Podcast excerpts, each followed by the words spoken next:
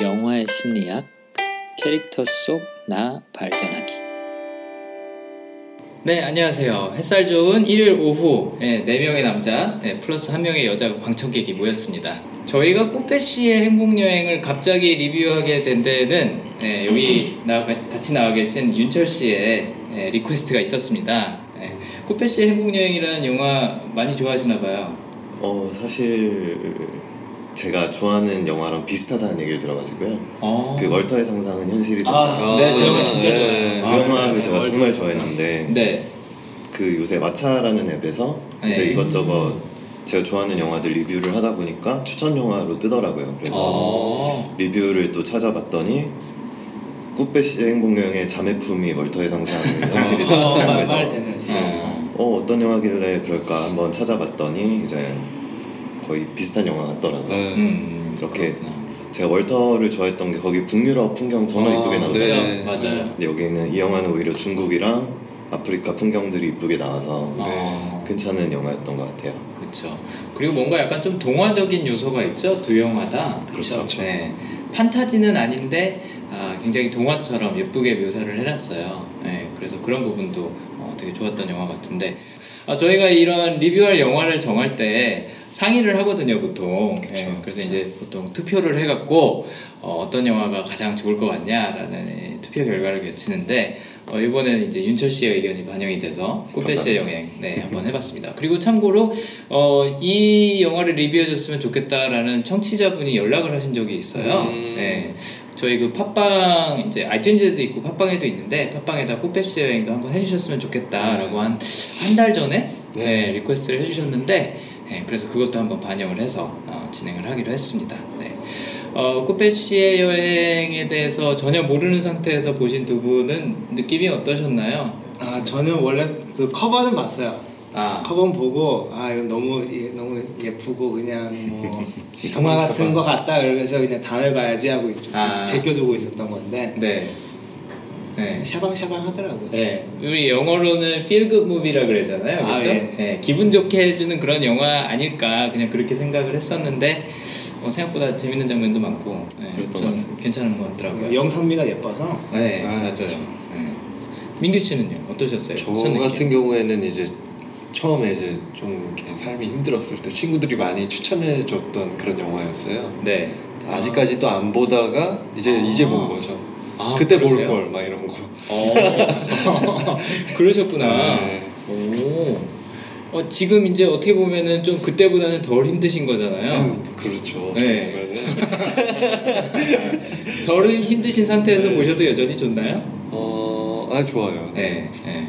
뭔가 이렇게 유치하다거나 그렇게 생각드는. 근데 사실 조금 있었어요? 유치한 유치하다고 조금 느끼긴 했는데 네. 약간 제가 생각했었던 약간 이제 저도 이제 막 뭐가 이제 제대로 사는 걸까라고 생각을 많이 하면서 살아가지고 네.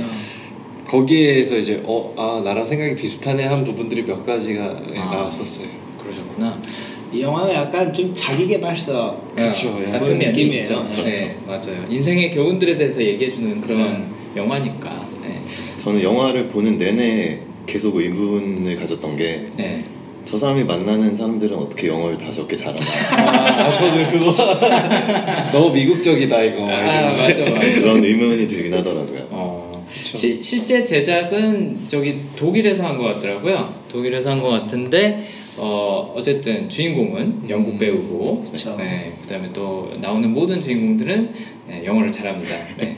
그런 영화들 가끔 있어요. 아. 네, 맞아요. 또 주인공이 약간 그 거기 나오잖아요 미션 임파서블.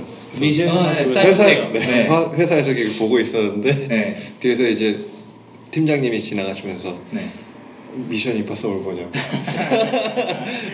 어, 내가 잘 아는 영화라고. 아, 팀장님의 연령대가 어떻게 되시길래? 어, 한 40대 되시는 것 같아요. 40대. 아, 네. 그러셨구나. 어. 되게 좋아하시더라고요. 그런 액션물 이런 거. 처음에 거기 나왔죠 그 Hot Fuzz랑 영국 영화. 네, 네. Shaun of the Dead 그게 뭐 한국말 한국 제목으로 뭐였는지 모르겠는데 아무튼 뭐 그 좀비 영화였어요. 네, 네. 좀비 아, 영화 그 새벽의 황당한 저주. 맞아요, 맞아요. 다시 한 번만 잘 들리게 말씀해 주세요. 새벽의 황당한 저주. 네네네. 나왔습니다. 라고 한국 제목이 번역이 돼 있다고 합니다. 거기서 처음 봤는데 네. 그 에드가 라이트 감독이랑 이렇게 했거든요. 두 네. 개 다. 근데 다 같이 더 이상 안 하는 것 같아요. 그래서 저는 그 사람이 그 사이먼 페그 이 사람이 코미디로 좀 각인이 되어 있어요. 이 영화 좀 잔잔해서 뭐 좀 새로웠어요. 네, 네, 네. 영국 그 특유의 감성이나 코미디를 좋아하시는 분들은 아마 사이먼 페그를 오래전부터 알고 계셨을 텐데 지금 홍민규 씨가 말씀하신 것처럼 일반 그냥 보통 분들이 알고 계시는 건 미션 임파서블에서 네. 아마 처음 봤을 거예요. 근데 거기서도 약간 위트 있는 캐릭터로 나오니까. 그쵸. 예, 망가지고 막 갑자기 화내고 이런 연기 참 네. 잘하죠. 예, 맞아요. 아무튼 약간 좀 미스터 빈이랑도 비슷한 느낌이에요. 음, 약간 그럴 수 있겠네요. 예. 웃기는 그 코드가 좀 비슷한 느낌이 나는 것 같아요. 말하는. 네. 네. 말하는 미스터 빈. 네. 어 미션 임파서블에서 아 저 배우는 누구지 싶었던 분들이 아마 꾸페 씨의 행복 여행을 보시면 아 이게 이 사람의 원래 연기 스타일이구나라는 그런 부분을 좀 확인을 하실 수가 있을 것 같아요. 예, 굉장히 위트 있고 재밌고 잘 망가지는 예, 캐릭터인데 어 아까 말씀하신 월터의 상상은 현실이 된다라는 감독하고는 다른 감독이잖아요. 그렇죠. 예, 다른 감독인데 어, 어찌 보면 비슷한 주제 또 비슷한 그 어떻게 보면 비슷한 부류의 배우 같아요 어떻게 보면. 그게 연기하는 스틸러도, 예. 네, 비슷한 것 같아요 벤 코미디 스틸러. 연기도 하는데 전국도 잘하고. 맞아요 예. 그래서 월터의 상상은 현실이 된다라는 영화를 좋아하셨다면 여기 윤철 씨처럼 어, 이 영화도 재밌게 보실 수 있을 것 같습니다 근데 저는 두 영화를 다 볼 필요는 없는 것 같아요. 어, 하나면은 그냥 하나면 충분한데. 예. 저는 둘 중 하나를 보라 하면 월터를 볼 것 같은데. 저도 그래요. 저도요. 아니 이 영화를 리뷰하는데 추천을 안 하시면 어떡해요 혹시 월터를 보지 않으셨다면 뭐 먼저 보셔도 좋을 것 같습니다. 아 이거 어떻게 해야 돼요? 해야 돼요? 이럴 수가. 네. 네. 그냥 본인이 보고 싶은 풍경이 다를 수 있으니까 아, 그쵸. 북유럽 맞아요. 풍경 감상하고 싶으시면 음. 월터를 보시고 네. 좀더이 동양스럽고 아프리카 초원을 보고 음. 싶으시면 네. 이 영화를 보시면 될 것 같습니다. 네. 그렇게 정리를 하시죠. 네.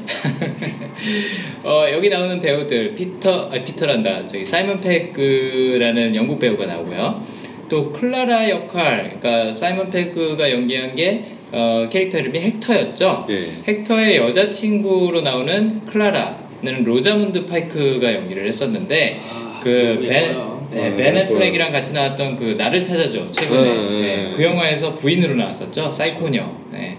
그때 이 여자의 연기를 보고 정말 시겁했었는데 네. 영화 보고 나서 찜찜하죠. 네, 굉장히 찜찜하더라고요 이- 이분의 연기 때문에 네. 아무튼 여기서 어, 굉장히 헌신하는 여자친구 역할로 나오고요. 또 아그네스 역할, 그러니까 옛날 그 사이먼 페그가 UCLA에서 공부할 때 어, 동료 심리학자로 나왔던 아그네스의 역할을 토니 콜렛이 했죠. 네. 리틀 미스 선샤인이라는 영화에서 어, 아마 그 모습을 잘 기억을 하실 텐데 네, 토니 콜렛이라는 명배우 어, 독립- 정말 명배우예요. 네, 독립 영화, 저예산 영화 이런데 뭐 거의 빠지지 않고 나오는데 연기력이 정말 좋죠. 네, 네. 대배우라고 생각합니다. 저는 개인적으로.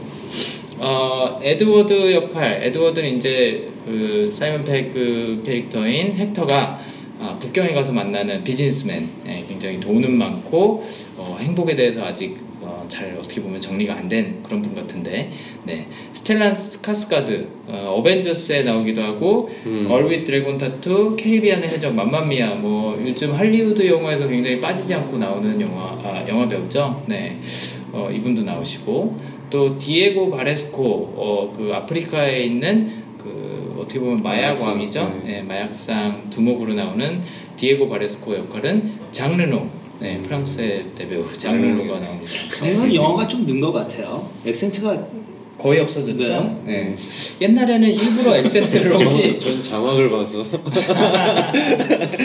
그러셨구나. 아니 저는 딱 분장도 그렇고 장르도 아닌지 알았어요. 어, 맨 처음에는 저도 진짜 알았어요. 그렇더라고요. 예. 저도 크레딧 올라가고 나서 알았어요. 음. 아, 그러셨구나. 맞아요. 평소에는 좀 이- 영어 악센트가 그 부- 불어 악센트가 좀 있었는데 여기서는 예, 전혀 없는 것 같더라고요. 명배우들이 굉장히 많이 나와요. 예, 사이먼 페그도 영국에서 거의 제일 핫한 코미디 배우 중에 하나지만 방금 말씀드린 대로 로자문드 파이크 연기파 배우, 토니 콜렛, 네, 스텔란 스카스가드, 어, 장 르노 이렇게 여러 배우들이 나옵니다. 네. 어, 영화의 주제는 어쨌든 행복이죠. 네. 네. 이 영화가 어떻게 행복을 누가 찾아가는 과정인지 민규 씨 한번 영화 네. 네, 소개해 주시죠. 알겠습니다. 정신과 의사 헥터와 이제 클라라는 어 이제 완벽해 보이는 이제 그 연애를 하고 있었습니다. 근데 이제 아이는 아- 그러니까 아직 없지만 이제 어 클라라는 제약회사에서 맥, 마케팅 부서에서 이제 되게 잘 나가는 이제 중인 거고 그리고 이제 정신과 의사 헥터는 이제 매일매일 어, 환자들을 받으면서 이제 상담을 해주면서 살고 있는데 이제 어느 날 어 그 약간 점 보는 사람인가 점, 점 보는 사람이 이제 나타나서 이제 언지를 한번 주죠. 너 이거 행복한 거 아니다. 그래서 이제 행복을 찾는 그런 여행을 하는 그런 스토리입니다. 음. 명확했죠? 네, 아, 정리 감사합니다. 네, 어, 정신과 의사인 헥터, 네, 그리고 아무 문제 없이 지내고 있는 어, 그의 연인 클라라, 어, 잘 살고 있었는데 그 환자 중에 한 명이에요. 예. 그 점쟁이가, 그쵸. 네, 점쟁이가 당신은 이제 여행을 떠날 거야. 근데 정말 용해요. 어, 다 알아맞추죠. 갔다 오기 전이나 갔다 오고 나서나, 그쵸. 네, 네, 다 알아맞죠. 아그네스의 존재까지 알고 있었잖아요. 그렇죠. 아그네스랑 저기 잉링, 네. 음, 어, 그 중국에서 만났던 그 여자 그렇죠. 의 존재까지 알고 있죠. 네. 어, 그 점쟁이가 헥터의 그 환자인데 네. 그 상담을 받는 환자인데 어느 날 갑자기 당신은 여행을 갈 거야라고 얘기를 해주고 어, 헥터는 아니 내가 갑자기 무슨 여행 하는데 마침 그렇게 행복을 찾아서 어, 여행을 가게 되죠. 여행을 가게 되는 계기는 뭐 사실 간단합니다. 아 지금 내가 행복하지 않구나라는 걸 깨닫게 되죠. 네. 네. 그 갑자기 막 상담하러 온 환자들한테 막 소리를 지르고 네. 네. 막 자신의 화를 막 쏟아내죠. 갑자기 어느 날부터 그게 더 이상 참을 수 없게 터져 나오는 네, 그런 계기로 인해서 행복 여행을 네, 떠나게 되는 거죠. 네. 그래서 오늘 저희가 분석할 캐릭터는 헥터 한 명이에요. 네. 주로 헥터가 여행을 다니면서 만나는 사람들과의 그런 대화를 통해서 이, 이 영화가 전개가 되기 때문에 다른 캐릭터들은 헥터만큼 헥터에 비해서는 비중이 굉장히 적죠. 네, 그래서 오늘 헥터의 강점 한번 같이 이야기를 해보고 영화 또 순서대로 따라가 보도록 하겠습니다. 네. 일단 헥터가 갖고 있는 어, 가장 어, 잘 보이는 예, 그리고 또 명확한 성향 중에 하나가 체계라고 일단은 어, 저희가 예상을 해봤고요. 그 다음에 수집, 그 다음에 긍정 네, 이 세 가지 성향을 저희가 예상을 해봤습니다. 어, 일단 첫 번째로 아까 말씀드린 대로 체계는 어떤 성향이냐 이미 여러분 알고 계시겠지만 예측 가능하고 또 주어진 범위 안에서 내가 최선을 다해서 사는 것을 중요시 여기고 또 거기서 만족하고 행복해하는 그런 성향이라고 할 수 있습니다. 때문에 변화 혹은 뭐 돌발 상황, 뭐 랜덤한 것 이런 것들을 싫어하죠. 예측 가능해야지 어, 만족하고 행복하는 거예요. 그래서 어, 헥터가 사는 집에 들어가 봐도 항상 깨끗하게 정리가 돼 있고요. 뭐 어디 하나 제자리를 벗어난 것들이 없죠. 그리고 또 복잡한 거 싫어하고 예측할 수 없는 거 싫어하고 패턴 뭔가 정형화된 거 규칙적인 거 이런 것들을 좋아하는 그런 캐릭터로 나옵니다 그래서 뭐 아침에 일어났을 때 루틴이 정확히 정해져 있고 회사에 갈 때 그러니까 사, 어, 사무실에 들어갈 때도 맨날 뭐 똑같은 길로 이렇게 가고 똑같은 시간에 가고 주변에서 만나는 사람들도 항상 정해져 있고 네, 이런 편이죠 그리고 클라라도 이런 헥터의 성향을 잘 맞춰줘서 항상 규칙적으로 살 수 있도록 예측 가능한 범위 내에서 살 수 있도록 네, 도와주는 그런 역할을 하죠. 네. 또 수집이라는 성향도 마찬가지로 헥터가 갖고 있는데 어, 지난번에 저희가 어떤 영화 할 때 수집에 대한 얘기 나왔었죠? 러브레터. 러브레터였나요? 네. 네. 러브레터의 주인공이 이 수집이라는 성향을 갖고 있어서 그 이제 사소로이라는 어, 또 다른 이츠키 이츠키 짱이 수집이라는 성향을 갖고 있어서 그때 아 저도 이런 거 있어요라고 막 공감하면서 말씀하셨었는데 여기 이 영화의 헥터도 수집을 갖고 있습니다. 그래서 뭐든 모으는 거죠. 그렇죠. 그게 정보가 될 수도 있고 책이 될 수도 있고 뭐 장난감이 될 수도 있고 나한테 의미 있는 물건이 될 수도 있고 해서 언제 필요할지 모르기 때문에 모아두고 어, 저장하고 기록해두고 하는 것들이 수집의 특징 중에 하나입니다. 그래서 사무실에 가보면 막 이런 것들이 있어요. 어, 이 사람이 모으는 이런 음. 수집품들이 있고 또 여행을 갈 때 짐 싸는 거 봐도 그렇고요. 네. 그리고 나중에 굉장히 중요한 부분으로 작용하는 게 이 사람이 갖고 있는 노트, 그다음에 펜이죠. 네. 남 남의 펜 수집하기를 맞아요. 나의 팬 수집한 덕을 굉장히 많이 보는 네, 그런 줄거리로 나오죠. 네. 또 수집이란 성향, 다음으로 긍정이란 성향 갖고 있는데 어, 뭐 사실은 자신도 긍정적이고 싶어 하지만 어, 타인에게도 이 긍정을 전염시키는 걸 굉장히 좋아하는 성향이라고 할 수가 있어요. 근데 헥터가 런던에서 정신과 의사로 일할 때는 이 성향을 별로 발휘를 못하고 살다가 음. 여행을 하면서 이것들이 조금씩 나오면서 아 맞아 이게 내가 추구하던 행복이지를 찾는다고 어떻게 보면 볼 수 있을 것 같아요. 그래서 이 부분은 예- 영화에 대해서 얘기를 하면서 한번 어, 들어가 보죠. 어, 제일 첫 장면으로 나오는 것 중에 하나가 이 사람이 사무실에서 일하는 거 또 아침에 이제 일어나서 집에서 나오는 패턴 이런 것들인데 아까 말씀드린 대로 굉장히 체계적으로 사는 사람이에요.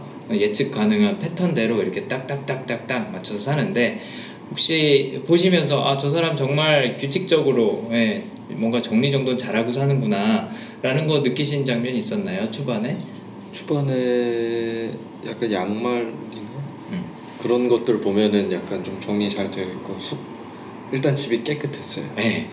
티끌 하나 없죠? 네, 그거 되게 그렇게 살기 힘들거든요. 네, 맞아요. 저는 양말 정리되어 있는 게 저랑 똑같아서 깜짝 놀랐어요. 그러셨어요. 근데 제 방은 그렇게 깨끗하지 않거든요. 양말 정리 어떻게 하시길래 그게 비슷하셨어요? 아, 제가 또 수집하는 것 중에 하나가 양말이 아 있어서 그렇죠 예, 알고 있어요. 아 알고 있었어요, 정민 씨? 아, 또 이 칭립. 양말을 수집하다 보면은 네. 얘네를 층층이 쌓으면은 네, 뭐가 어딘지 찾기 힘들어요. 맞아요. 옆으로 뉘어놔야죠. 이거를 이렇게 어떻게 보면 세로로 맞아요. 일렬로 맞춰서 쌓아놔야 하기 때문에 아, 근데 그분도 약간 그렇게 정리를 해놨던 것그 같더라고요. 양말 아. 접는 방식도 그렇죠. 있으신가요? 아, 그럼 어떻게 해요? 그냥 포개요? 저 군대에서 배웠던 것처럼 이렇게 접은 다음에 마지막에 이렇게 말아놓는 거죠. 말아놓고 여기 2단으로 이렇게 해서 적어놓기. 아, 그러시구나. 아 여러분이 이걸 보실 수 있으면 좋은데 아, 오늘 윤철 씨가 굉장히 예쁜 양말을 신고 오셨어요. 네. 그래서 어, 이런 양말들을 정리하는 것도 네, 어, 수집 중에 하나고 또 헥터랑 겹친다는 말씀이신 거죠. 네. 병준 씨 혹시 아 이 사람 굉장히 체계적으로 정리 잘하고 산다라는 거 느끼셨던 점 혹시 있으세요? 그냥 처음에 그 뭐 사무실이랑 집이랑 보여주 네, 맞아요. 보여주는 그럴 때좀 장면이 있죠. 느꼈어요. 네, 맞아요. 책 같은 것도 다 돼 있고 근데 좀 음. 융이랑 프로이드 책이 좀 갑자기 틴틴 나오고 맞아요. 제가 지금 되게 웃겼는데 어, 맞아요. 틴틴의 모험에 관련된 음. 그런 장난감이나 책이나 이런 것들을 모아놨죠. 네. 네, 집에도 있고 사무실에도 있는데 어 이제 모으는 거는 아까 말씀드린 대로 수집에 관련된 성향이고 책에 예, 예측 가능한 범위 안에서 이렇게 정리정돈 잘하고 산다라는 거는 아까 민규님이 말씀하신 대로 티끌 네. 하나 없는 그런 집의 모습이 되게 인상적이었어요. 네. 아침을 줄 때도 에, 토스트 이렇게 네 조각 똑바로 이렇게 아, 정렬해 갖고 네, 주고 맞아요. 점심 때 싸가는 도시락도 이렇게 정리정돈 잘 돼 갖고 예쁘게 싸서 주고 하는데 어 이거를 이제 그 아프리카에 갔을 때 그 친구 의사가 얘기했던 걸로 기억하는데 너 좀 결벽증 있잖아 약간 이런 식으로 음. 얘기를 하죠 근데 결벽증까지는 아니지만 어쨌든 깨끗하게 해놓고 사는 거 굉장히 좋아, 좋아하고 네. 또 여자친구인 클라라가 이걸 잘 맞춰줘요 네. 진짜 맞춰주기 힘들 것 음, 같은데. 그러니까 아까. 민규 씨가 네. 말씀하셨잖아요 맞춰주기 힘들 것 같다고 엄청 힘들죠 네. 그러면. 민규 씨는 어느 쪽이세요? 정리 이렇게 해놓고 사시는 편이세요? 저는 아니면- 되게 지저분한 그렇구나. 자유로운 느낌 약간. 음, 어 헥터 같은 경우에는 이거를 좋아하는 거죠. 네. 네. 이거를 선호하고 또 클라라가 잘 맞춰주고 있고 뭐 아침에 일어나면은 양치질하고 치실하고 과채 주스 마시고 뭐 토스트 네 조각 먹고 점심 도시락 싸가고 이런 것들이 몇 년간 변한 게 없다 그래요. 음. 네. 그러니까 헥터가 그런 대사를 나레이션을 하죠. 자기 아 헥터가 하는 게 아니구나. 이거 그 정신과 의사 UCLA 네. 정신과 의사 교수가 나레이션을 영화 내내 하는데 나- 그 나레이션에 이런 내용이 나오죠. 헥터는 몇 년간 변한 것이 없었다. 네. 그리고 클라라도 변하지 말라고 부탁을 했다 그래요. 헥터한테. 음. 그러니까 이런 꾸준함, 변치 않음, 한결같음이라는 것을 어, 헥터도 좋아하고 클라라도 그걸 잘 맞춰주는 이유는 그 그거를 본인도 어떻게 보면 네. 중요하게 여기기 때문에 그런. 대사도 나왔던 것 같아요. 네. 클라라가 네. 헥터한테 뭐 변하지 말라. 네네 그러니까 네. 네, 변하지 말라라고 헥터가 아니 클라라가 헥터한테도 얘기를 하죠. 네. 그래서 그거를 두 사람이 공통적으로 어떻게 보면 좋아하는 건데 구원의 약속처럼 하고 그 약간 좀 그러니까 부부 아닌 부부처럼 사는 것 같아요. 약간. 네 그게 이제 허용이 되니까 그렇게 사는 거잖아요. 그렇죠. 네. 어 결혼을 아직 안 했고요. 네. 아이를 아직 낳지 않았어요. 네. 그렇죠. 체계를 갖고 있는 사람들이 보이는 강한 성향 중에 하나가 변화를 좀 두려워해요. 음. 음. 그러니까 기존의 것을 그대로 가져가는 것. 그러니까 저희가 체계랑 발상이랑 보통 반대라고 얘기를 하는데 저희 발상 갖고 있으니까 네. 아시잖아요. 발상 갖고 있는 사람들은 틀을 벗어나고 변화를 추구를 해요. 근데 체계를 갖고 있는 사람들은 변화를 약간 두려워하거나 기피하는 경향이 있죠. 왜냐하면 그대로의 그 시스템을 유지를 해야 되니까. 음. 그러다 보니까 결혼이라든지 아이라든지 이런 것은 기존 생활에 변화를 갖고 오는 거잖아요. 그래서 좀 그런 것들을 두려워하는 경향이 있는 것 같더라고요. 근데 마침 클라라도 그게 나쁘지 않다고 생각하고 하기 때문에 그 둘이서는 결혼 안 하고 그냥 아이도 없고 동거하는 채로 그럼 뭐 어떻게 보면 부부보다 더 잘 사는 것 같잖아요. 네. 그렇게 멀쩡히 살고 있는 거죠. 네. 네. 체계라는 것들이 두 사람한테 중요한 어, 가치관이기 때문에. 음. 하지만 이런 가치관 때문에 어, 헥터가 행복하지 않은 음, 요소들도 존재를 하는데 어, 의사는 이래야 된다라는 그런 음, 어떻게 보면은 고정관념이 헥터한테는 존재하는 것 같더라고요. 정신과 의사는 이래야 된다.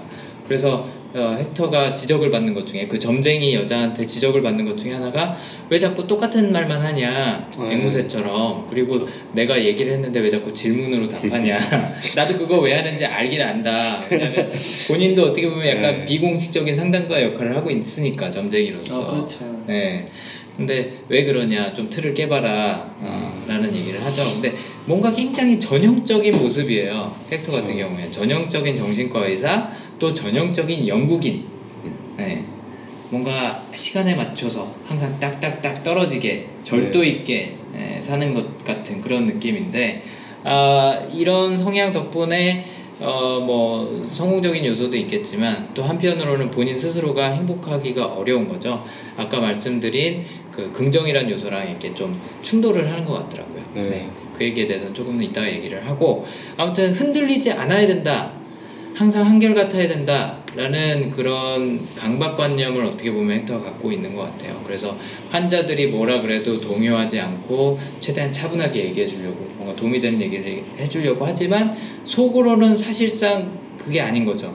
네. 속으로는 환자들하고 뭐 재밌는 얘기도 하고 싶고 농담 따먹기도 하고 싶고 뭐, 이, 뭐 이렇게 좀 친절하게 대하고 어, 하고 싶은데 웃고 떠들고 하고 싶은데 상담을 하면서는 그걸 못해요. 네. 그렇죠. 그게 이제 긍정이라는 요소인데 나중에 여행을 하면서 충족이 되죠. 그래서 어, 어른이 어른이라면 이래야 된다라는 강박관념도 굉장히 강하기 때문에 아직 자기 자신 안에 자라지 못한 아이가 음. 하나 남아 있죠. 그래서 성숙하지 못한 그런 성인의 감정을 보인다라고 나중에 UCLA에서 네. 그 헬멧 쓰고 방에 들어가서 막 이제 뇌파 분석할 때 맞아요. 네, 그런 어 이제 어떻게 보면 진단도 받는 거고요. 근데 영화 시작할 때 네, 그 비행기를 타고 가다가 네, 강아지. 녹음하면서 강아지가 없어지잖아요. 네. 그게 굉장히 트라우마로 남아 있는 네. 그런 거죠. 근데 그게 실제로 일어난 일은 아니니까. 아닌 거예요? 아니, 아니, 근데 강아지를 잃어버린 거는 실제 일 아니에요? 그러니까 아. 어린 시절 회상 나올 때 항상 강아지를 강아지를 안고 데리고 있죠. 나와요. 근데 걔를 잃은 건 맞는 것 같아요. 그죠. 제가 봐도. 음, 음. 맞아요. 어린아이가 강아지를 안고 있고 그 상실에 대한 트라우마가 어, 어. 지금 병준 씨가 말씀하신 대로 있는 것 같더라고요. 음. 실제 일어난 일은 아니지만 그 사람이 원래 첫 장면에서 그, 그 비행기 이렇게 뒤집어지면서 강아지 네. 없어지는 게 그 악몽인 것 같더라고요. 네. 네, 그건 악몽인 거 같아요. 네, 악몽인 것 같아요. 혹시 틴틴의 모험 여기 읽어보신 분 계신가요? 영화 하나 봤었어요. 보셨어요? 네. 혹시 틴틴의 모험에서 강아지에 관련된 뭐 에피소드 나오는 거 있나요? 강아지를 항상 데리고 다니죠? 같이 가죠. 네. 근데 혹시 뭐 걔를 잃어버리거나 그런 장면도 나와요? 아니요. 그렇진 거의. 예, 조수 같은 어. 캐릭터를 해서 없을 어. 거예요. 아무튼 어릴 때 보던 틴틴의 모험에 아직도 이렇게 보면 집착을. 하고 음. 또 어릴 때 기르던 강아지를 잃어버린 거에 대한 트라우마가 남아 있고 이런 부분이 어, 어린아이에서 아직 못 큰 부분, 성장하지 못한 음. 부분이 분명히 남아 있는데 어, 너무 일찍 어떻게 보면 철든 사람들이 그런 경우가 많거든요. 네. 네. 저도 사실 약간 좀 그런 부분이 네. 있는데 너무 일찍부터 뭐 이렇게 좀 내가 알아서 해야 되고 나는 뭐 이렇게 뭐 뭐라 그럴까 걱정 끼치면 안 되고 약간 이런 강박이 있다 보니까 어 아직 자라지 못한 아이가 있어요. 옛날에 민규 씨랑 사도 리뷰할 때 그런 얘기 좀 나누지 않았었던가요? 네, 네. 그거 할 때도 있고 따로 이제 밥 먹을 때도 아, 밥 네. 먹을 때도 그 얘기 했었구나. 네. 아무튼, 예, 이 헥터도 약간 그런 게 있지 않았나. 트라우마가 네. 굉장히 많은 어린 시절을 겪었는데도 불구하고 성숙한 어른인 척 하느라고 또, 그렇죠. 어, 환자들의 감정에 동요하지 않는 그런 성숙하고 프로페셔널한 의사의 모습을 보여주려고 자꾸 이제 노력을 하다 보니까 그게 이제 체계 때문이죠. 이래야 한다라는 고정관념이 있으니까 어, 본인의 모습을 발산을 못하고 본인의 즐거움을 추구하지 못하고 하다 보니까 불행해지는 면이 있지 않았나. 네, 그래서 그런 네, 어린아이의 모습이 남아있다는 게 되게 인상적이었던 것 같아요.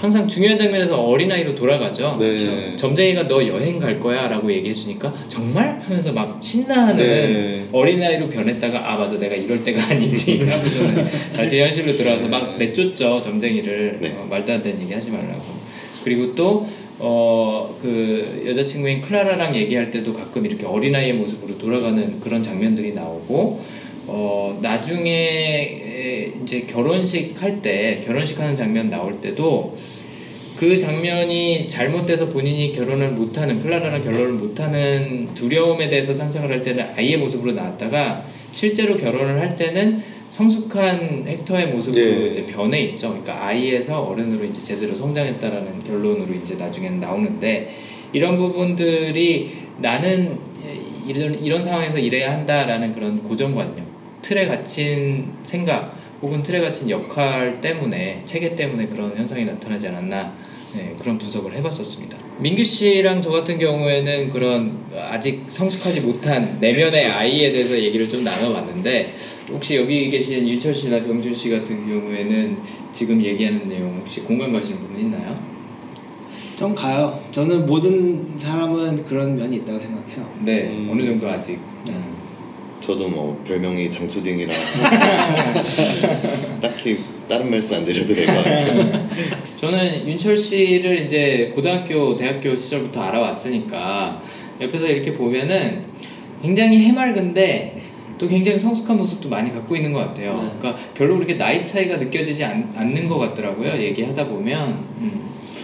어, 장초딩님의 초딩은 어쩌다가 아직까지 남아있는 것 같으세요? 제 생각에는 제가 이제 사춘기가 시작될 때 제가 미국으로 공부를 하러 가서 음, 그 시절에 이제 가족들이랑 안 있고 혼자 많이 있었어요. 그렇죠. 그러면서 저는 딱히 사춘기다라는 거를 지내본 어, 그런 기억은 없는데 네. 아마 그때 혼자 이렇게 버티면서 그걸 혼자 넘긴 게 아닐까라는 아, 생각이 가끔 들고요. 네. 오히려 그러면서 그때 그런 뭐 반항심이라든지 네. 그런 게 아직도 조금씩 남아 있어서 네.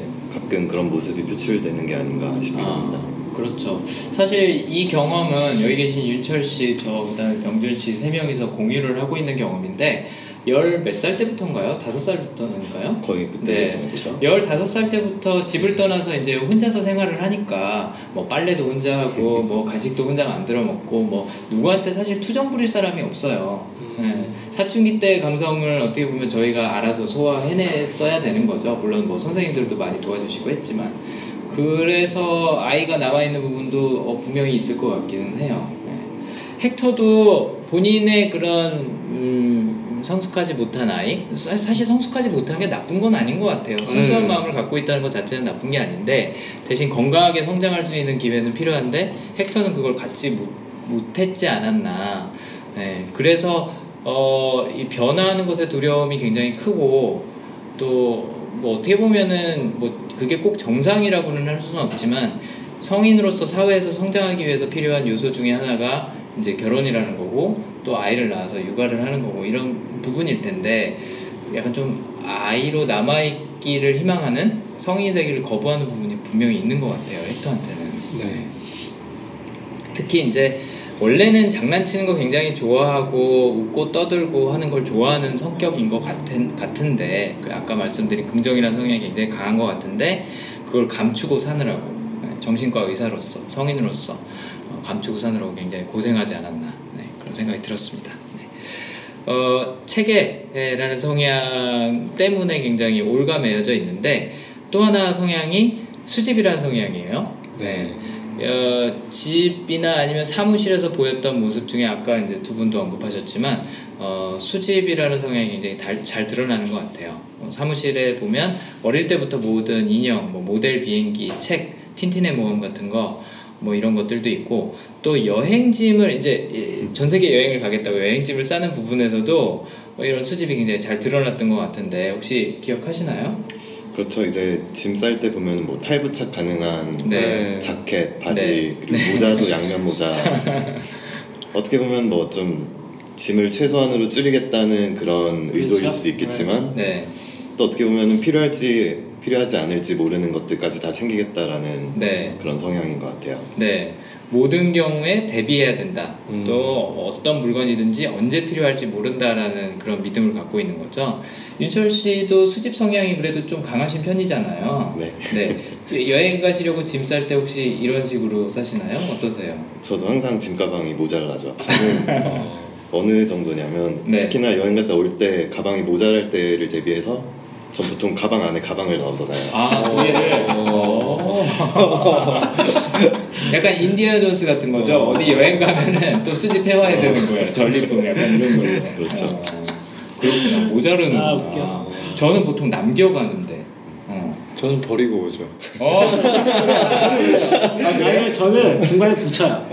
어, 아, 나 병준 씨 그러는 거 본 적 있는 거 같아. 어, 맞아, 맞아, 맞아. 중간에 붙여요. 저는 맞아. 물건을 덜어내고 와요 거기다. 어, 버리고 저로서 와요. 상상됐어. 다 끌어안고 와야 되는데. 어. 새로운 짐을 채워오죠 그 다음에. 그러시구나. 저는 혹시 모를 상황에 대비해서 공간을 만들어 갔다가 뭐 아무것도 채우는 게 없으면 그냥 그 빈 상태로 와요. 구- 굳이 그걸 채워넣지 않고. 예. 어, 참고로 그건 이제 제가 갖고 있는 최상화라는 성향이랑 전략이라는 성향이랑 같이 나타나는 건데 어, 어떤 상황에 대비를 하는 거고 또 하나는 이제 약간 그 최적화된 거 핵심만 남겨놓고 나머지는 가지치기를 하는 음. 음, 약간 그런 성향으로 볼 수 있는데 어, 여행 가면 참고로 이렇게 성향이 많이 드러난답니다. 네. 그렇네요. 그래서 뭐 연인이 됐던 뭐 친구끼리가 됐던 여행을 가보면 어, 서로의 성향이 뭔지 정확히 파악할 수 있어요. 음. 네. 이런 돌발 상황에 닥쳤을 때 본인 성향이 진짜로 나오는 거거든요. 음. 그래서 여행 가면은 평소에는 잘 지내다가 막 갑자기 싸우기도 하고 아, 그렇죠. 불화가 나기도 하고 어, 그러죠. 네. 여행은 꼭 가봐야 되겠네요. 네, 맞아요. 네. 어, 수집이 있기 때문에 방금 말씀드린 것처럼 뭐 여러 가지 물건을 잘 챙겨가죠. 그 중에 하나가 호루라기. 호루라기 챙겨가지고. 나중에 쓰긴 써요. 네, 쓰긴 쓰죠. 네. 소용은 없었지만 그쵸. 네, 호루라기 챙겨가고요. 또 비행기 안에서 캔디 사가요. 음. 캔디의 이름이 되게 재밌는데 여행 중에 어뭐 뭐라 그랬더라 여행 중에 유용한 캔디 뭐 이런 이름을 갖고 있는 캔디였는데 실제로 유용하게 쓰고요 나중에 네. 또 기록해야 되는 그런 본능 수집을 갖고 있, 기 음. 때문에 기록해야 되는 본능 때문에 펜하고 노트를 챙겨가는데 클라라가 이런 성향을 잘 알고 있어서 노트를 하나 챙겨주죠. 그렇죠. 네, 거기다 뭐 자기 사진이랑 뭐 잘 갔다 와 여기다 기록하세요 뭐 이런 메시지까지 남겨갖고 챙겨줘요.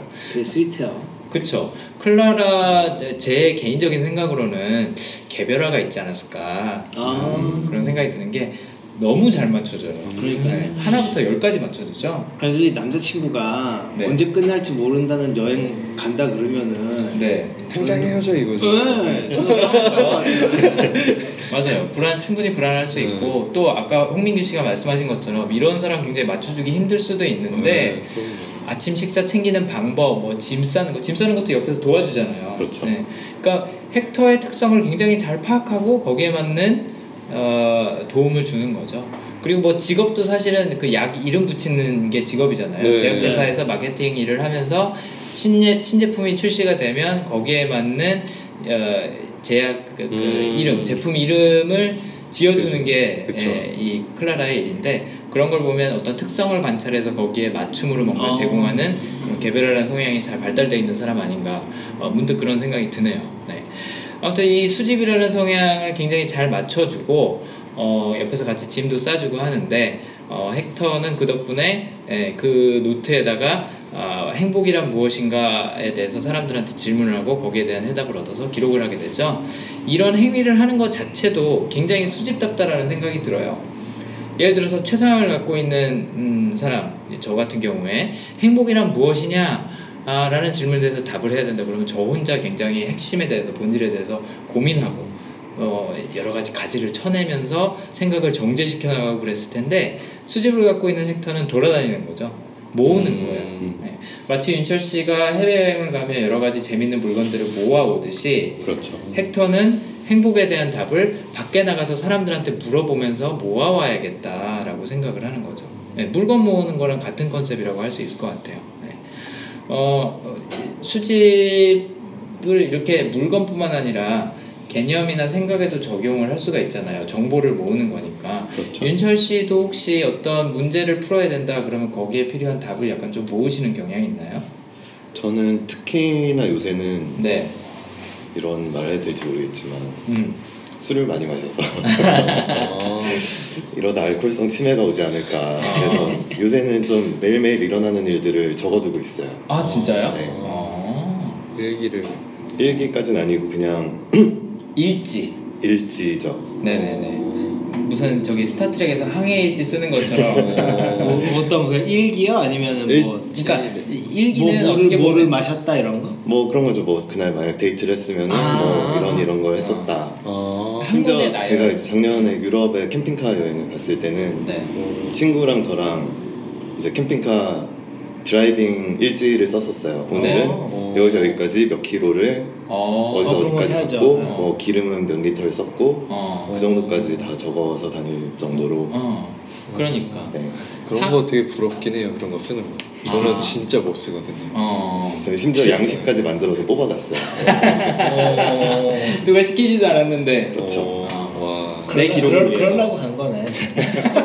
어떻게 보면 그. 일정을. 맞아요. 이걸 그리고, 채워 넣어야 돼요. 그리고 지난번에 언급하셨던 것처럼 나중에 분명 누군가한테 그거 소개해 줄 거예요. 내가 이렇게 있죠. 여행했어. 네. 너도 한번 이렇게 음. 로드트립 해봐라고 아마 네. 아, 재밌을 가능성이 있을 것 같아요. 네. 어, 내가 문제를 해결해야 될 때 정보를 모으러 나가는 것도 수집이 잘하는 일이고 맞아요. 이렇게 내가 일상을 살아가면서 기록하는 것도 잘하는 일인데 헥터도 노트에다가 어, 내 일상도 기록하지만 사람들은 어떻게 행복에 대해서 생각할까를 이제 모아서 그 아이디어들을 수집을 해오는 걸로 어, 이 질문에 대답을 합니다. 네. 그리고 굉장히 꼼꼼히 기록해요.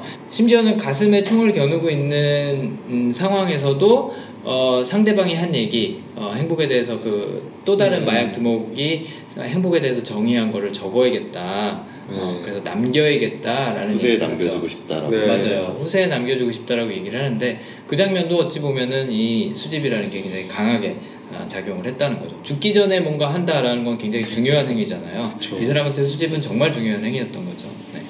그리고 또 재밌는 게 어, 이 영화가 시작이 됐던 배경에 보면은 어, 옛날 대학교 시절부터 간직하고 있는 사진이 굉장히 큰 역할을 했죠. 네. 그 사진 때문에 어떻게 보면 행복 여행이 시작됐다라고 볼 수 있는 것 같은데 어, 대학교 때 그 아그네스라는 네. 네, 같은 심리학 공부하던 친구 어, 와의 사진에서 시작이 됐죠.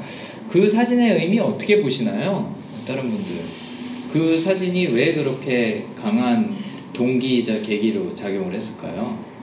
이 사람 추억이 거기서 멈춰 있는 거 아니에요? 어, 너 솔직히 그 사진 숨겨두고 있는 것도 되게 좀 어처구니 없었어. 어, 근데 너무 대놓고 숨겨놔가지고. 어, 그러게요. 어, 저는 저는 이게 숨긴 건지 아니면 보라고 놔둔 건지 네. 잘 정말. 모를 것 같아요. 그리고 여자친구가 왜 그때 발견했을까? 음, 이, 이 전부터 발견했을 수 있는 위치였거든요. 네네. 갑자기 이제 막 어, 막 그렇죠. 샘내고 막 그러잖아요. 그렇죠. 그렇죠. 저는 개인적으로 그런 생각이 들더라고요. 어, 수집하고 계신 분들이 잘하는 것 중에 하나가 저번에 이제 윤철 씨도 말씀하셨지만 모아뒀던 거 꺼내보는 거거든요. 음. 어. 모아뒀던 거 그냥 꺼내보는 게 재밌는 거예요. 아 음. 맞아 옛날에 내가 이랬었지 그게 단순히 뭔가 행복한 추억만 이렇게 꺼내보는 게 아니라 그냥 정말 아무것도 아닌 것도 꺼내보면서 즐거워요 그때 윤철 씨가 언급했던 게 옛날에 고등학교 때 성적표. 받았던 성적표 뭐 어. 시험지 뭐 이런 거 꺼내보면서 즐거워한다 그랬거든요 어, 점수가 좋았나 봐. 네.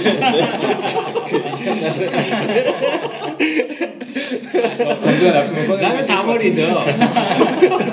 파쇄기에 그냥 네. 어, 어, 진짜 그럴 수도 있네요. 근데 지금 병준 씨도 굉장히 통찰력 있는 말씀을 해주신 게, 어, 그때의 추억이 멈춰 있다. 아, 어떤, 어떤 그런 중요한 기억들이 멈춰 있다. 물론 그 지금 클라라랑도 굉장히 행복한 생활을 하고는 있지만, 음, 체계가 계속 반복되면서 새로운 게 별로 없잖아요. 변하지 않았다라고 얘기를 하잖아요. 꺼내볼 추억이 지금 현재 안 생기고 있는 거죠. 그래서 어느 날 갑자기 대학교 때 사진을 꺼내보지 않았을까. 아. 꺼내봤다가 그냥 논다는 게 그냥 옷장 그 양말 그 정리하는 아. 곳에다 놓지 않았을까. 원래부터 거기 있었던 게 아니라. 아, 수집이란 성향을 그렇겠네요. 갖고 있는 네. 사람의 특성을 생각을 해보면 그냥 심심하면 그쵸. 뭐든 꺼내봤을 거거든요. 음, 음. 그러지 않았을까. 그랬을 것 같습니다. 네네. 그쵸. 거기에 있었으면 말이 안 되죠. 그죠. 네, 그럼 양말 바꿔, 바꿔서 저기 빨래해서 넣어줄 때마다 봤을 텐데. 그날 이제 처음 본 거잖아요. 음. 잠깐 꺼내었다가 이렇게 후다닥 집어 넣었을 수도 있겠지. 아, 음, 그렇죠, 그렇죠. 수도 있죠. 네. 어, 윤철 씨도 나중에 뭐 이렇게 꺼내 보시다가 놓을 때잘 놓으셔야겠어요. 그래야 될 것 같습니다. 꺼내 보는 거 아직도 좋아하시잖아요, 그렇죠? 근데 제가 가지고 있는 것들은 대부분 네. 저 자신에 대한 음. 것들이라 아 그렇죠. 뭐 네. 그렇게 조심할 게 있을까 싶긴 하네요. 네네 그렇죠. 네. 뭐 시험지에서 뭐가 나올 일은 없겠죠. 아마도 그렇겠죠. 네, 그렇겠죠. 어, 그 UCLA 대학교 때 찍었던 사진 때문에 어, 클라라와의 갈등도 시작이 되고요. 그쵸. 또아 이때가 참 좋았었는데라는 생각 때문에 여행을 결심하게 되죠. 아 지금 내가 살고 있는 삶이 행복하지 않구나. 이때는 정말 행복했는데 라면서 행복을 찾아서 떠나는 게 이 수집 때문에 에, 어떻게 보면 발동이 걸렸다고 볼 수 있을 것 같습니다. 네. 어, 그 아까 펜하고 노트에 대해서 얘기를 했었는데 펜하고 노트가 굉장히 중요한 역할을 해요. 네. 어, 두 번 이제 펜을 빌렸다가 어, 도움을 받게 되는 일이 나오죠.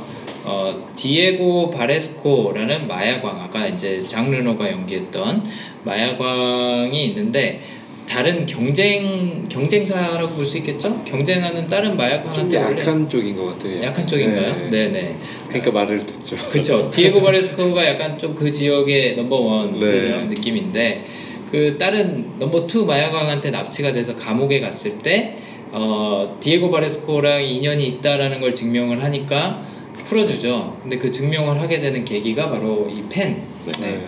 어, 뭐 하다가 빌려줬었는지 혹시 기억하세요? 처방전 네. 때문이었죠. 음. 왜 처방전이 필요했었죠? 바레스코 부인이 이제 우울증이었나 네. 그약 처방을 잘못 받아서 음. 이제 바레스코에게 당신 행복합니까? 라고 물었을 때 음. 자신 가족이 불행하기 때문에 지금 행복하지 음. 않다라고 얘기를 해서 음. 이제 헥터가 그 처방전을 수정을 해주죠. 음. 맞아요. 그때 이제 펜이 없어서 바레스코한테 펜을 빌리고 음. 이렇게 남의 펜 수집하는 게 취미이기 때문에 그걸 또 가지고 도망을 가죠.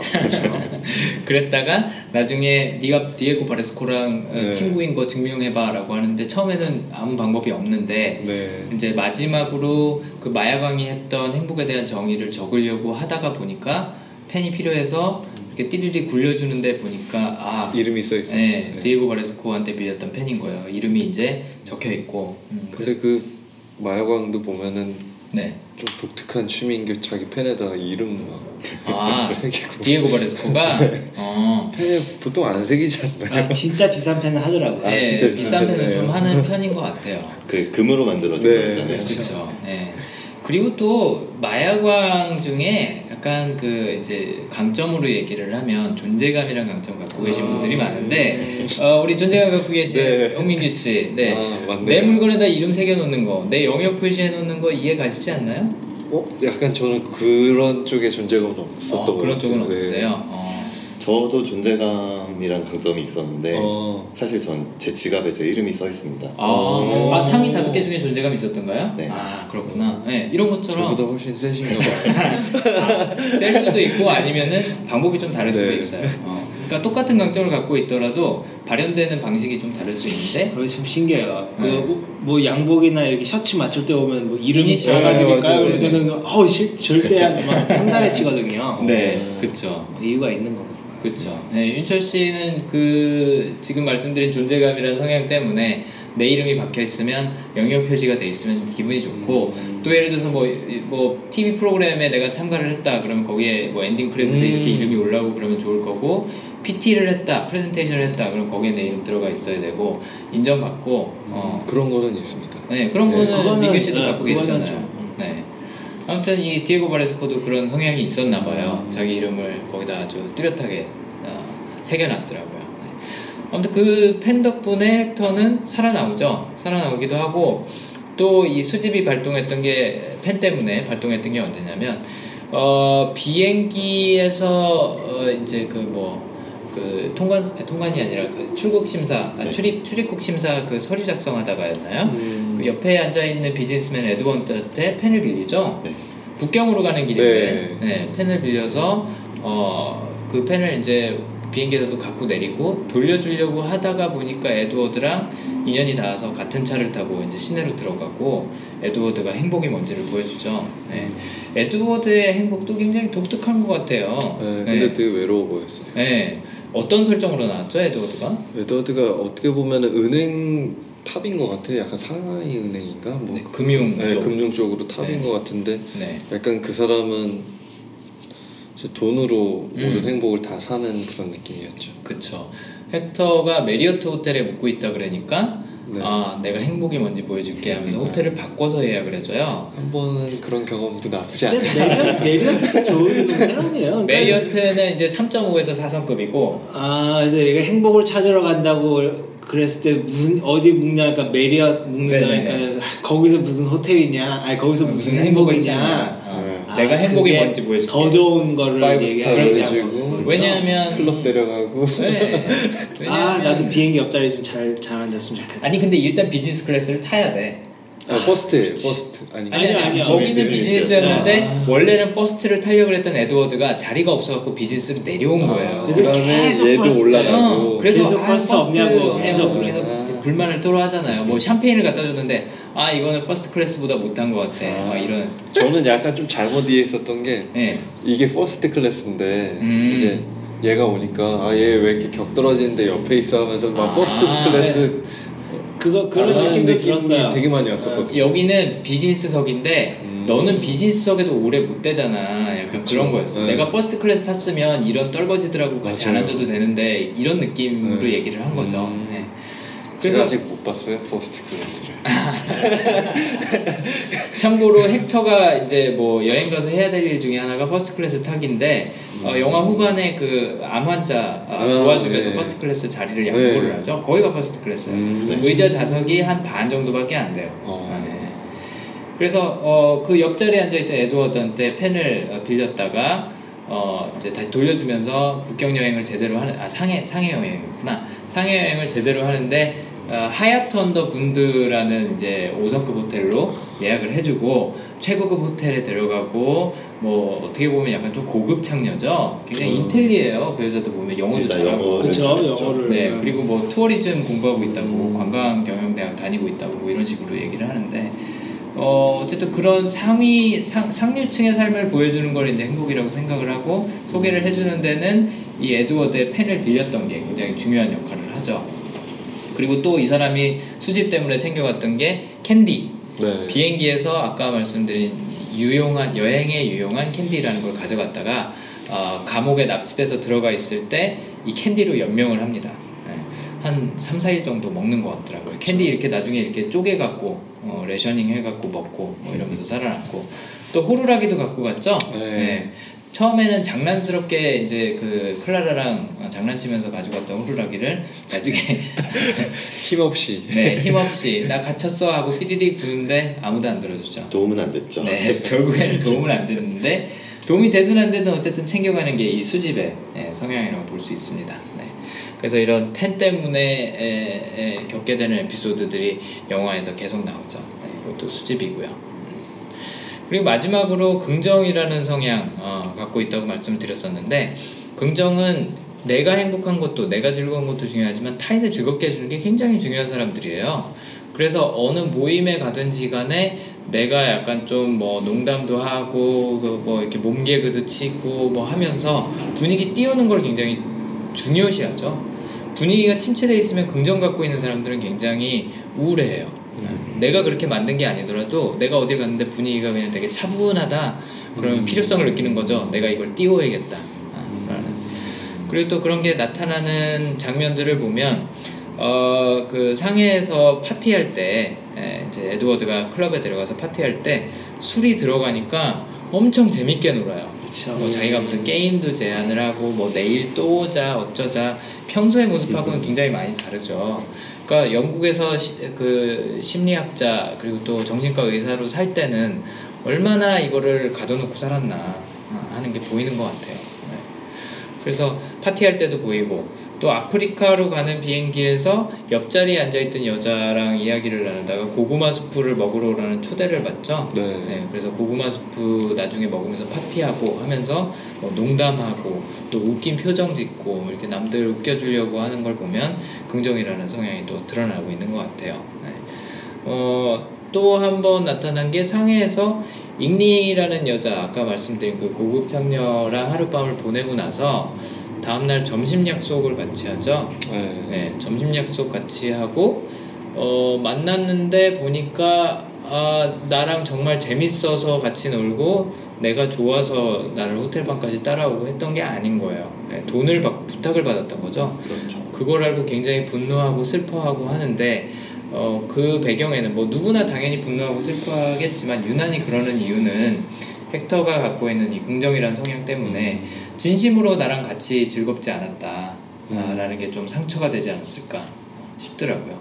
음, 어찌 보면은 어, 헥터는 그 어린아이의 모습 아까 얘기했는데 장난치고 놀고 하는 게 워낙 즐거운 아이인 것 같아요. 네.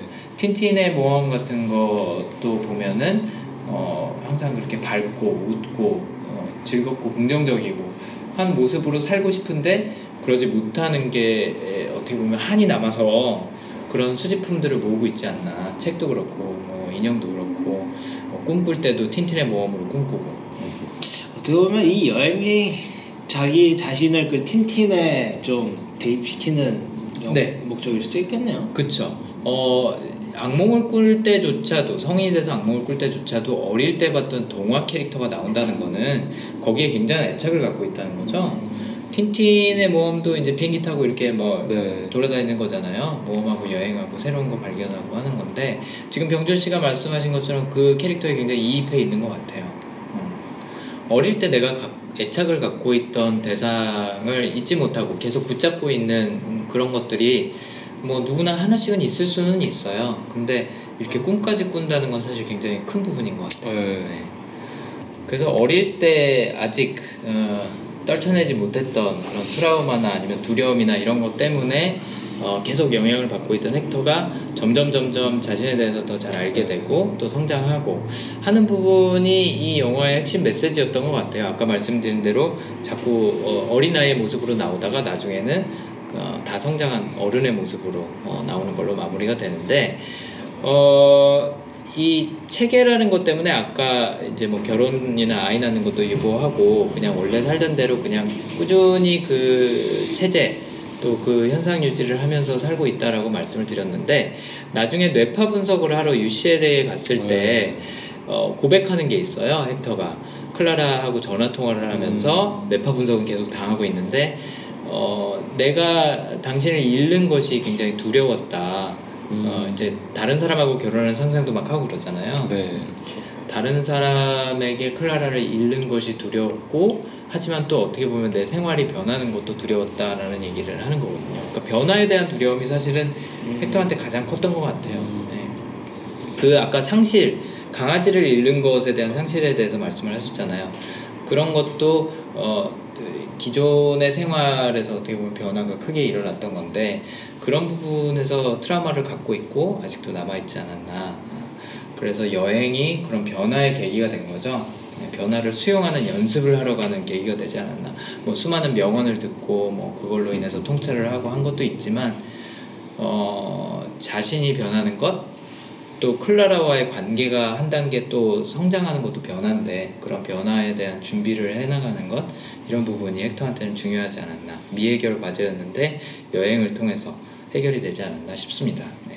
저는 그 뇌파 분석은 약간 생뚱맞다고 생각했어요. 네. 거기서 전하고 싶은 감독의 메시지는 알것 충분히 같은데 있는데. 뭐 행복은 결국 이 즐거움과 두려움과 슬픔 이런 게.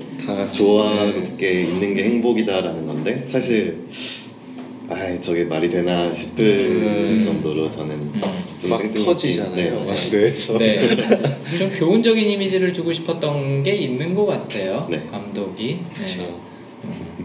유럽 영화 중에 보면은 이렇게 약간 좀 뭐 유치하다고도 표현할 수 있고 뭔가 아이처럼 순수하다고 표현할 수도 있고 뭐 이런 교훈 얘기도 들어가고 하면서 어 약간 이런 성향의 영화들이 많은 것 같은데 어 제가 기억이 나는 거는 Love Me If You Dare라는 예, 프랑스 영화가 있었거든요. 네. 어, 당시에는 별로 유명하지 않았던 마리온 코티아르가 네, 음. 주연을 했던 그러니까 유명하지 않다는 건 프랑스에서 유명하지 않았다는 게 아니라 이제 우리한테 별로 유명하지 않았던 이 영화 2003년작인데 아직 안 보신 분들 있다면 한번 추천드리고 싶어요. 굉장히 엽기적인데 순수하고 동화 같고 예뻐요. 네.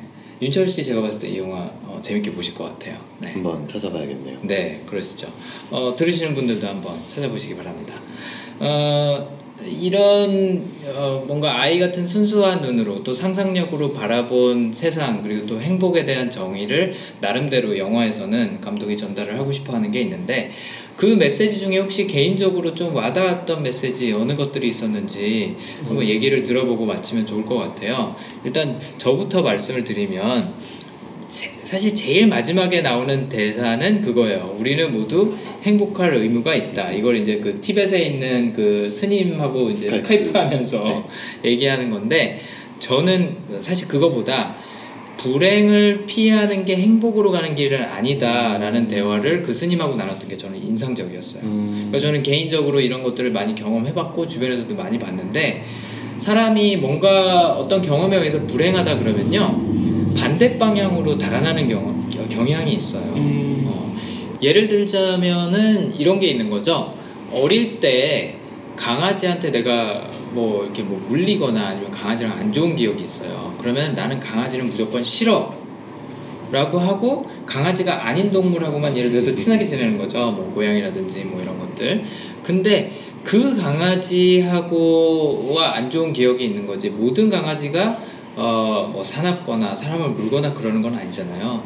그래서 강아지랑 나랑 굉장히 잘 지낼 수도 있고 강아지가 굉장히 예쁠 수도 있고 할 수도 있는데도 불구하고 반대쪽으로 달아났기 때문에 정말로 내가 행복할 수 있는 요소를 놓치는 경우들이 많은 것 같아요. 사람에 있어서도 예를 들어서 내가 뭐 어, 특정 학교, 뭐 특정 지역 출신의 사람하고 별로 안 좋았었어, 안 좋았던 기억이 있어요. 그럼 그 사람 그쪽 지역이나 그쪽 학교 출신을 안 만나라고 이렇게 딱 끊어버릴 수도 있거든요.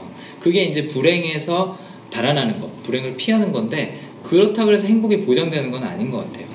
여러 가지 사례들이 있겠지만 어쨌든 내가 불행한 요소들을 피한다 그래서 그게 행복을 꼭 보장해 주는 건 아니고 정말로 행복하기 위해서 내가 뭘 원하는지를 아는, 아는 게 굉장히 중요한 것 같은데 그래서 저는 개인적으로 자신의 성향을 아는 게 정말 중요하다고 생각을 해요. 뭐 그래서 이런 뭐 팟캐스트도 하는 거고 제가 하는 일도 개인의 성향에 맞춰서 뭐 자신의 진로나 인생이나 이런 것들 설계하는 일을 도와주고 있는 게 결국은 그런 이유 같아요. 네. 음. 트라우마 때문에 그걸 피해서 아 이런 직장이 마음에 안 들어서 나는 이런 데는 절대 안 가라고 해버리면 내가 정말로 행복할 수 있는 요소들을 많이 배제하게 되는 것 같더라고요. 그래서 저는 이 구절이 좀 와닿았었어요. 음. 저 같은 경우에는 약간 좀 이제 좀 이제 역으로 생각해서 음, 봤었을 때 네. 저는 항상 이런 생각을 좀 많이 하면서 살았어요. 약간 행복이라는 단어를 없애야 된다고 좀 생각을 많이 했었어요. 어, 왜냐면 행복이라는 걸 계속 생각하면은 음, 저걸 못 가졌을 때 약간 좀 되게 불행해하는 아. 것 같아요. 음, 그러니까 사람들이 막 주변에서 보면은 나는 안 행복해 막 이런 사람들이 있는데 음.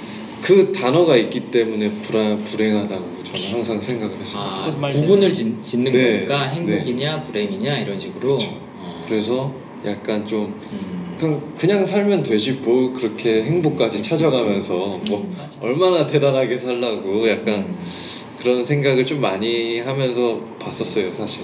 그 UCLA의 교수가 썼던 책 제목이 바로 그거잖아요. 그렇죠. 행복은 부수적인 효과라는 네, 얘기를 네, 하죠. 그, 네. 행복을 쫓는 사람들이 행복한 게 아니라 네. 내가 내가 추구하는 가치들을 쫓는 사람들 무언가를 추구할 때 얻게 되는 게 행복이라는 얘기를 이제 영화에서도 하는 거고요. 네. 어, 제가 여기서 그 성향 분석할 때 쓰는 강점의 핵심적인 철학도 이거예요. 음. 몰입할 때 행복하다. 네. 그건 맞는 것 같아요. 네. 내가 뭔가 추구하는 거 그게 꼭 내가 뭐 항상 할 때 행복해서가 아니라 내가 옳다고 생각하는 거 좋다고 생각하는 네. 거 내가 자연스럽게 하게 되는 것들을 그냥 몰입해서 하고 있을 때 부수적으로 얻는 게 네, 음. 행복이라는 거죠. 네. 어, 긍정심리학에서 핵심이 되는 이론 중에 하나가 이거예요. 몰입. 아. 네. 몰입할 때 행복하다. 그 아, 저기 뭐야 그 몰입이라는 책도 있어요. 네 봤습니다. 네, 네. 그 사람 이름이 굉장히 복잡해요. 네. 근데 거기서 몰입 네. 방 몰입에 들어가는 방식이 되게 힘들더라고요. 막 이렇게 혼자 있어야 되고 최적의 상황 다 만들어놔야 되고 아. 그것만 생각해야 되고 근데 그게 꼭 공식이 정해져 있는 네. 건 아닌 것 같고요. 어. 네, 내가 몰입을 할 때 오히려 그런 상황이 만들어진다라고 볼 수 있을 것 같아요. 어. 네. 방금 말씀하신 그 몰입이라는 이론에 대해서 책을 쓰신 그 심리학자 중에 미하이 칙센트 미하이라는 분이 계십니다. 어, 네. 이름 되게 어렵네요. 네. 네. 어, 이분이 쓴 몰입이라는 책을 읽어보시면 지금 이제 민규 씨가 말씀하신 내용이 나오는 건데 네. 네, 어쨌든 행복은 부수적인 효과라는 게이 네. 영화에서 또 강조하고 그쵸. 싶은 것 중에 하나예요. 네. 그래서 말씀하신 대로 행복이란 단어가 중요한 게 아니라 행복을 추구하는 것 자체가 중요한 게 아니라 어, 내가 언제 몰입하는지를 알면 음. 행복하기가 조금 더 쉬워지는 거죠. 네. 그렇죠. 내가 몰입할 수 있는 행위들을 이제 계속 반복적으로 하게 되면 네. 네, 행복은 부수적으로 따라온다라고 느끼는 거니까. 네. 저는 그 자신을 다른 사람과 비교하지 않는 것. 어, 음. 네. 그왜 이 불행이 씨앗이 항상 좀 남이랑 비교했을 때 네. 쟤는 돈이 더 많은데 네. 쟤는 차가 더 음. 많은데 뭐 이런 거에서 시작하는 거라 생각하거든요 저는 네. 아 그래서 그 기준을 다른 데서 찾으면 이게 내 이야기가 아니니까 비교할 수밖에 없고 그만큼 또 또 그 차이만큼 더 불행해진다고 항상 생각을 해요. 음. 그러니까 그래서 좀 더 와닿 와닿았던 것 점도 있어요. 음. 음. 어, 남들하고 비교하지 않는 것. 네. 그게 꼭 타인하고만 비교를 하는 게 아니라 내가 세워놓은 기준 자체가 나한테 맞지 않으면 그게 또 불행할 수 있는 거죠. 네, 그게 어떻게 보면 그렇죠. 아까 홍민규 씨가 그렇죠. 얘기한 거랑 비슷한 개념일 것 같아요. 행복이란 무엇이냐를 정의할 때 다른 사람의 정의를 사용을 하면 네. 내 기준이랑은 안 맞고 내 환경이랑은 안 맞으면 그게 또 굉장히 어, 심리적으로 부담이 될 수 있고 또 괴로워질 수도 있는 거죠. 그런 부분이 좀 와닿을 수도 있는 것 같네요. 어 저는 저도 여러 가지 와닿았던 것들이 있는데요. 네. 일단 하나는 뒤에 방청객이 계시면 제가 말씀을 못 드리는 거라 뭔지 아실 거라 생각이 되는데 아, 네네네. 네. 네, 그 그림으로 표현했던 거 말씀하시는 거죠? 아, 네 맞습니다. 이 데칼코마니 네. 그 효과 되게 참신했어요. 어, 저도 그렇게 생각했어요. 네. 아, 어려웠어요. 영상 네. 어, 영상미가 아름다웠다고 하신 부분이 혹시 그 부분도 그 부분도 있고 그 네. 노트 안에서 뭐 효과가 많, 많이 아 이렇게 뭐. 비행기 창문 네, 열면은 막 하늘이 지나가고 네. 막 그랬던 것들. 꾸뻬가 굉장히 좀 그 artistic해요. 네, 네. 네, 맞아요. 아무튼 윤전 씨가 말씀하시는 행복은 그 다다익선에 관련된 네. 농, 농담이고요. 네, 농담입니다. 그리고 정말 기억에 남았던 것 중에 하나는 모든 걸 알지 못할 때 오히려 더 행복할 음, 수 있다라는 음, 말도 맞아요. 저는 꽤 와닿았던 것 같아요. 음. 어떻게 보면은 좀막 과거에 집착을 하거나 네. 그런 것들 때문에 네. 앞으로 못 나가는 경우가 많이 있잖아요. 그렇죠. 그래서 그런 것보다는 지금 당장에 더 집중을 하고 네. 우리가 모르는 부분을 굳이 채우려 하지 않고 네. 그 상태로 그냥 행복하다 느끼는 것도 상당히 음. 중요한 것 같습니다. 그렇죠. 어떻게 보면 그 얘기가 헥터가 행복을 찾게 되는 데는 핵심적인 역할을 한 거죠. 아까 말씀드린 것처럼 체계라는 성향이 있기 때문에 항상 예측할 수 있어야 되고 틀 안에 있어야 되고 했던 건데 예측할 수 없는 것도 괜찮다. 정해지지 않은 것도 괜찮다. 아, 라고 생각하게 되는 데는 지금 윤철 씨가 말씀하신 그런 행복에 대한 정의가 도움이 많이 된 거죠. 네. 똑같은 삶을 반복하던 몇 년간 변하지 않았던 어, 헥터가 예, 지금 말씀하신 것처럼 어, 정해지지 않은 것, 예측할 수 없는 것에서 얻는 행복을 느껴봄으로써 아 내가 아, 조금 더 행복해지려면 이런 부분들을 어, 좀 타협도 하고 버리기도 하고 해야겠구나라고 느끼고 어, 다시 런던으로 돌아와서 어, 비행기 더 빨리 갈 수 없냐고 택시 제쪽 가듯이 빨리 와서 클라라한테 청혼을 하고 네. 어, 자신이 예측할 수 없는 이 결혼 생활을 시작을 하는 거죠. 아이도 갖게 되고. 네. 어, 제가 다른 프로그램에서 언급했던 영화이긴 한데 어, 그 패밀리맨이라는 영화가 있어요.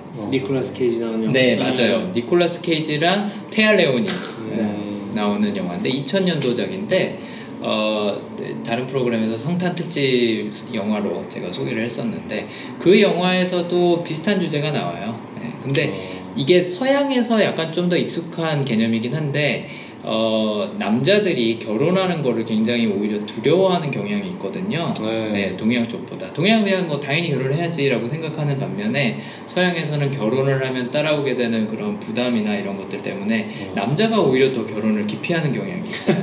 뭔지 아시죠? 네. 네. 어 그래서 헥터도 어찌 보면은 그 전형적인 타입에 속하는 어, 캐릭터일 수도 있는데 아무튼 그런 불규칙성 예측할 수 없는 상황 이런 것들을 결혼이나 육아에 대해서도 바, 받아들임으로써 어, 또 다른 행복을 찾게 된다는데 이제 쿠페 씨 행복 여행 주제가 아, 있는 것 같습니다. 네. 그래서 어, 이런 쿠페 씨의 에, 헥터 쿠페인 것 같죠, 그렇죠? 네. 쿠페 씨의 그건 제가 또 찾아봤는데요. 아 그러셨어요? 제가 영화 끝날 때까지 네. 쿠페라는 쿠페는 언제 나오나 그러게. 너무 궁금했어요. 그래서 네. 도대체 저도 그래서 아, 아마도 이 사람 이름이 헥터 쿠페겠구나라고 헥터 예상을 했는데 헥터 쿠페라는 축구 감독이 있는데. 제가 또 어, 그래요. 뭐, 뭐 뭐가 있다고요? 헥터 쿠페르라는 그 축구 감독이 있어요. 아, 축구 감독이요. 인터넷에 찾아보니까 네. 이게 일단 책을 기반으로 만든 그, 영화인데 그렇죠, 그렇죠. 그 책을 한국의 출판사에서 가져올 때 네. 처음에는 뭐 헥터 씨의 행복 여행이라고 하려 했다가 아, 헥터라는 이름이 좀 친숙하지 않고 어려워서 네. 그걸 꾸빼 씨의 행복 여행이라고 제목을 지었다고 전혀 그러더라고요. 친숙하진 않은데 아, 그럼 쿠페 쿠페라는 이름은 존재하지 않는 건가요?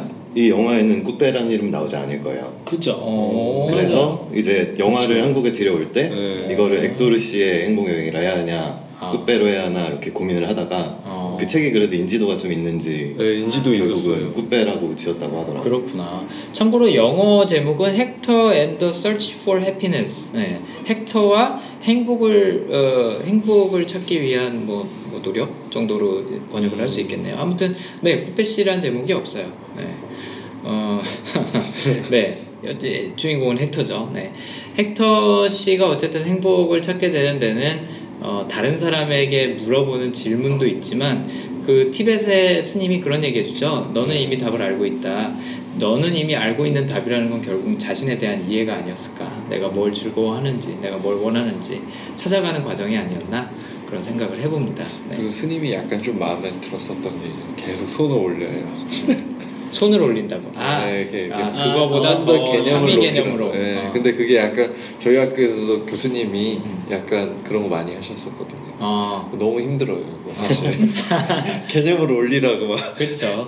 내가 평소에 알고 있던 것보다 훨씬 더 네. 높은 개념으로 생각한다는 게 팩터한테는 더 힘들었을 거예요. 맞아요. 왜냐면 체계를 갖고 있으니까 항상 틀이 짜여져 있었던 거예요. 네. 근데 그 진짜 틀을 다시 깨고 다시 쌓아야 되거든요. 이게 그쵸. 개념 올리려면은. 맞아요. 네. 그냥 네, 되게 아, 힘들었겠다. 음, 그러셨구나.